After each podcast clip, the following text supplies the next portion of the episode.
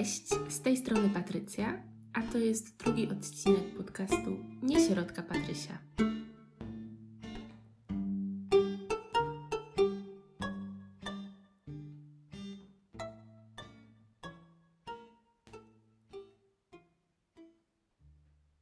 Tematem, którym się dzisiaj zajmę, jest perfekcjonizm. Postanowiłam trochę o nim opowiedzieć, bo sama miałam kiedyś takie niezdrowe, perfekcjonistyczne dążenia. I bardzo często ten perfekcjonizm hamował moje działania. Perfekcjonizm można by powiedzieć, że jest to dążenie do doskonałości. Perfekcjoniści bardzo często e, doskonałość traktują jako najwyższe dobro. Czy zatem perfekcjonizm jest czymś złym? Nie, niekoniecznie, może tak. Mamy dwa rodzaje perfekcjonizmu: zdrowy i niezdrowy. Zdrowi perfekcjoniści e, stawiają sobie wysokie wymagania. Poprzeczka u nich jest wysoko zawieszona, ale oni są w stanie zrealizować zadania, które sobie założyli. Dzięki temu u zdrowych perfekcjonistów e, można zaobserwować wysokie zadowolenie z życia i towarzyszą im pozytywne emocje, czyli stawiają sobie e, ambitne cele, udaje im się je zrealizować, a nawet jeśli nie uda się zrealizować takiego celu, to zdrowy perfekcjonista wymyśli sposób, w jaki do celu dojść, albo wymyśli sobie coś innego i on nie będzie się specjalnie nad tym e, zastanawiał, rozwodził i załamywał, że coś poszło nie tak. U niezdrowego perfekcjonisty wygląda to inaczej. Poprzeczka jest zawi zawieszona tak wysoko, że niekiedy nie ma opcji na to, żeby zrealizować założony cel. Poza tym, niezdrowi perfekcjoniści e, czasami w ogóle nie podejmują działań, bo właśnie zawiesili sobie tak wysoko poprzeczkę, że wiedzą już na starcie, że to, to się nie może udać, ale nie podzielą sobie tego na jakieś mniejsze etapy albo nie wymyślą um, czegoś, co być może wymaga mniejszego zaangażowania od nich, wtedy to już nie będzie dla nich takie znaczące, bo, zrobili coś małego, a chcieli przecież stworzyć coś wielkiego.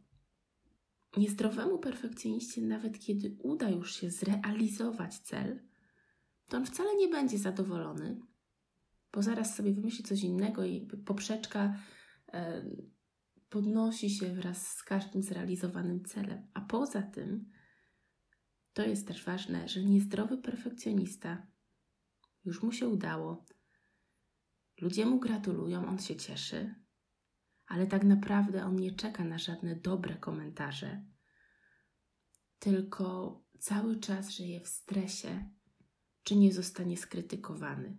Pozytywny komentarz jest nieważny, najważniejsze jest to, żeby nie było krytyki.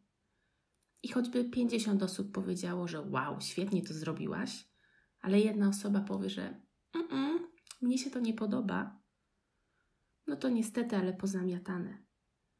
Bo perfekcjoniści bardzo często mają wysokie samooceny, ale strasznie kruche.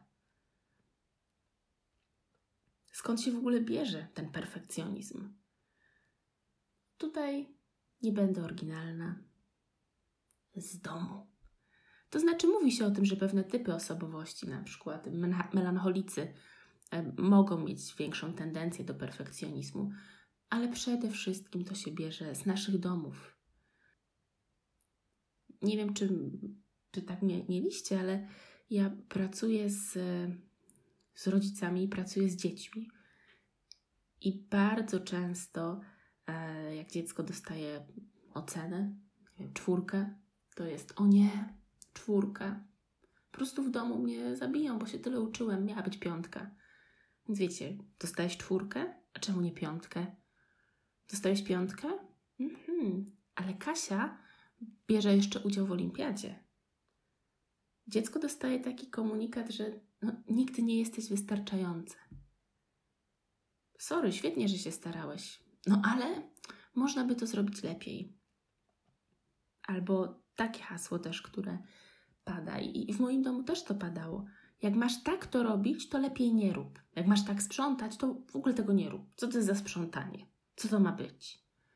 I wiecie, żeby było jasne, rodzice chcą dobrze.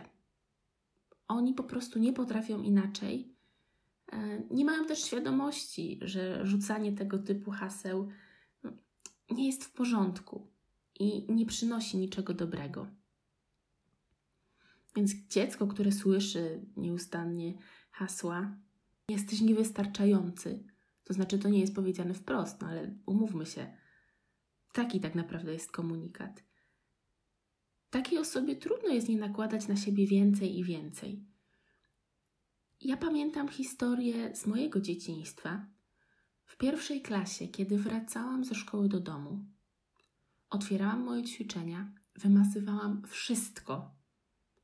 I raz jeszcze ołówkiem zapisywałam litery, szlaczki cyfry. Chciałam, żeby było idealnie. Moje ćwiczenia miały być doskonałe. Dlaczego to robiłam? Perfekcjonizm jest pewną formą ochrony. Ja nie miałam jako dziecko wpływ na cały bałagan, który dział się wokół mnie, ale miałam wpływ na moje ćwiczenie, które mogło być idealne. Pamiętam jeszcze jedną historię. W szóstej klasie, na koniec szóstej klasy, pisało się test przed gimnazjum. Z tego testu można było zdobyć 40 punktów. Pamiętam, że kiedy nauczycielka doszła do mojego, yy, mojego imienia i nazwiska, to powiedziała, zanim jeszcze powiedziała, ile punktów zdobyłam, powiedziała, że bardzo mi gratuluje, powie, że robię dużo rzeczy poza szkołą. Ja chodziłam do szkoły muzycznej, grałam w kilku zespołach i rzeczywiście te moje dni były, no, były bardzo napakowane. Ten mój grafik był napięty. I ona powiedziała, że mi gratuluje, że to jest w ogóle super wynik, biorąc jeszcze pod uwagę, że tyle rzeczy robię. I mówi, że zdobyłam 39 punktów na 40. Ja po prostu zamarłam. Bo później doszło do koleżanki z klasy, która zdobyła 40 na 40. Perfekcjonista nie lubi, jak ktoś jest lepszy od niego. Perfekcjonista chce być najlepszy. Inni ludzie to rywale.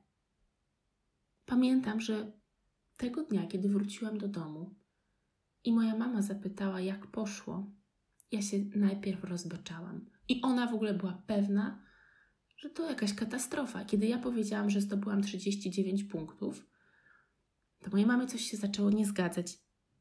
No bo wcześniej wiedziała, że zdobywa się 40 maksymalnie. No ale kiedy ja mówię 39 i płaczę, to pamiętam, że ona zapytała, ale na ile punktów? Na 100? No ja wtedy nie, no na 40. Wyobrażacie to sobie? 39 na 40 i wryk. To nie jest normalne. Poza tym perfekcjoniści często nie podejmują działań, bo boją się braku perfekcji i odkładają rzeczy na później. Wiecie, na lepszy moment, na to, kiedy ja będę miała więcej kompetencji, żeby coś zrobić. Mój pierwszy podcast nagrany był pół roku temu. Ja pierwszy odcinek nagrywałam chyba 8 razy. I to było chore. Kiedy źle zaakcentowałam wyraz, kiedy z intonacją coś poszło nie tak, to tego nie mogło być w tym podcaście. Tam wszystko musiało być pod linijkę, idealnie docięte, przycięte. Nie mogło być żadnych yy, e. Muzykę dobierałam.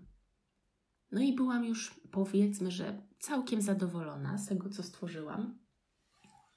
I dałam to do przesłuchania mojemu mężowi i mojej koleżance.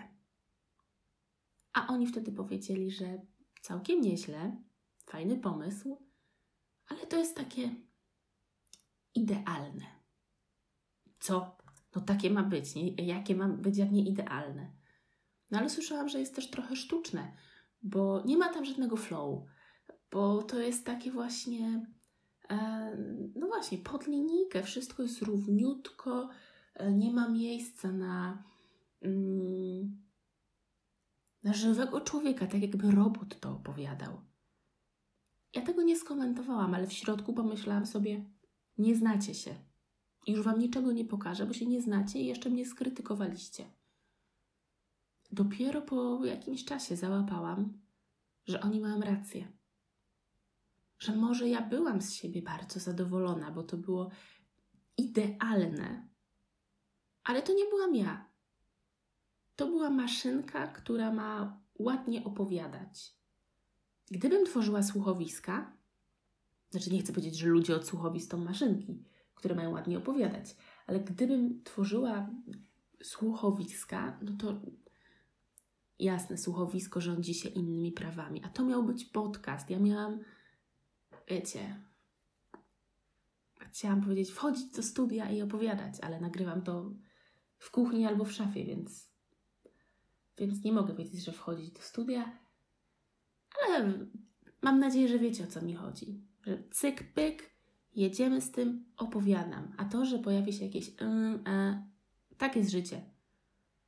I myślę, że perfekcjonista, że niezdrowy perfekcjonista ma ogromną potrzebę poczucia bezpieczeństwa.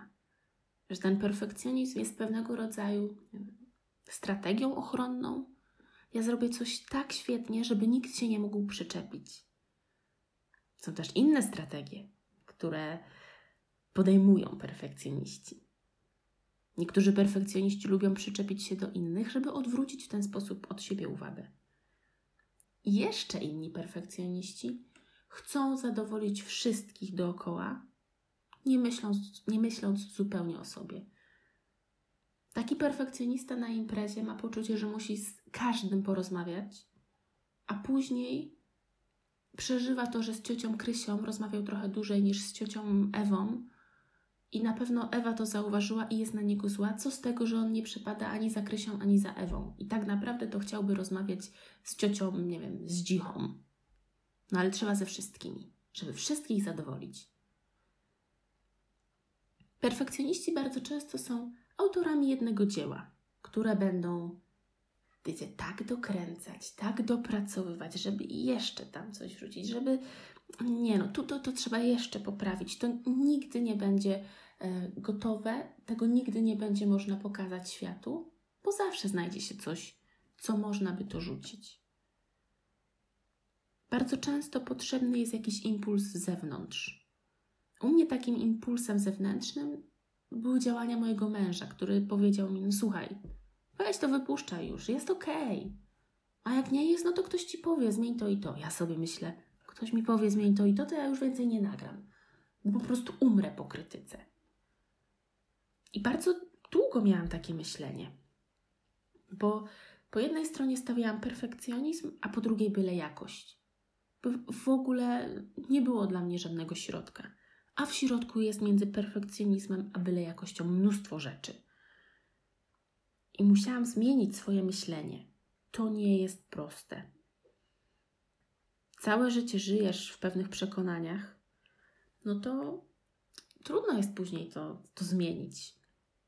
Bo budowanie nowych przekonań, no oczywiście, że zabiera czas.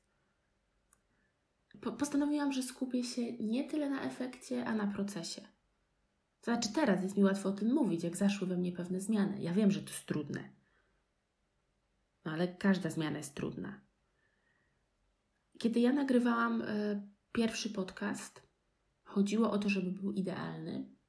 Już wiecie, że on nigdy nie wyszedł, ale ja przy tym nauczyłam się wielu rzeczy. Nauczyłam się y, montować to wszystko, nauczyłam się podkładać muzykę. Nauczyłam się, że jak zaczynam podcast, to pierwsze kilka sekund jest w ciszy, żeby później e, mieć jakiś tam obraz szumów, czy jak to się tam nazywa.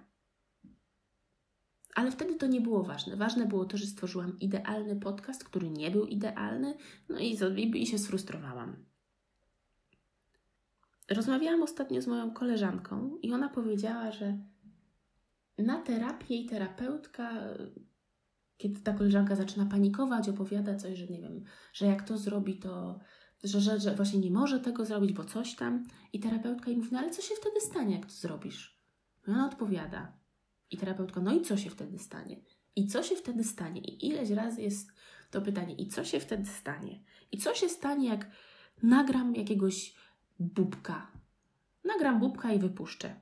Właśnie, mówiąc bubka, no to coś, co właśnie nie jest idealne. No co się wtedy stanie? Jasne, ja mogę, będę pewnie miała jakieś lekkie wyrzuty sumienia, że mogłam zrobić coś lepiej. Poczuję się jak bubek I pewnie świat jeszcze skrytykuje, bo ktoś mi to wytknie. Ktoś powie, mm, ale w tym podcaście to jest tyle, yy, że się nie da słuchać. Jasne, może tak być, ale co się wtedy stanie? No w sumie nic wielkiego. Że ja pewnie się zdołuję, jeden dzień pochodzę smutna, no i, i co takiego się stanie, że ktoś mi napisze, ej, ale za dużo y. Ej, ale w ogóle to jest nieciekawe, co ty mówisz. No dobra, nara, no. Jak ci się nie podoba, to nie słuchaj. W sensie, wiecie, jak wszyscy będą tak pisać, to to jest dla mnie sygnał, że dobre, coś jest nie tak. No ale to wtedy tylko będę mogła się zmienić albo zająć się czymś innym. Ale żeby poradzić sobie z perfekcjonizmem, muszę podjąć działania. Muszę być przygotowana na to, że właśnie będę miała wyrzuty sumienia, że ktoś mnie skrytykuje, że to zabierze mi sporo czasu. A muszę przede wszystkim chcieć coś zmienić. No i pamiętać o tym, żeby zwrócić uwagę na proces, nie tylko i wyłącznie na efekt. I jeszcze jedna ważna sprawa dla perfekcjonistów powinni nauczyć się odpoczywać. I dla mnie to jest ogromny problem. Ja potrafię sobie świetnie zaplanować dzień pracy, a kiedy jest dzień odpoczynku, dzień, kiedy mogę nic nie robić, to jest dramat, bo ja, bo ja nie wiem, jak to jest nic nie robić. Planowanie odpoczynku też jest ok, bo kiedy ja sobie nie zaplanuję odpoczynku, to leżę i bezmyślnie skroluję Instagrama. Także hej perfekcjoniści, jest co robić i można coś zmienić, ale jeżeli jesteś zdrowym perfekcjonistą i świetnie się czujesz z tym swoim perfekcjonizmem, jesteś zadowolona z życia, to luz. Nie przejmuj się. Ale jeżeli twój perfekcjonizm sprawia, że nie ruszasz z miejsca, on hamuje twoje działania, no to spora praca do wykonania. Dziękuję za wysłuchanie drugiego odcinka mojego podcastu. Do usłyszenia za tydzień. Nara.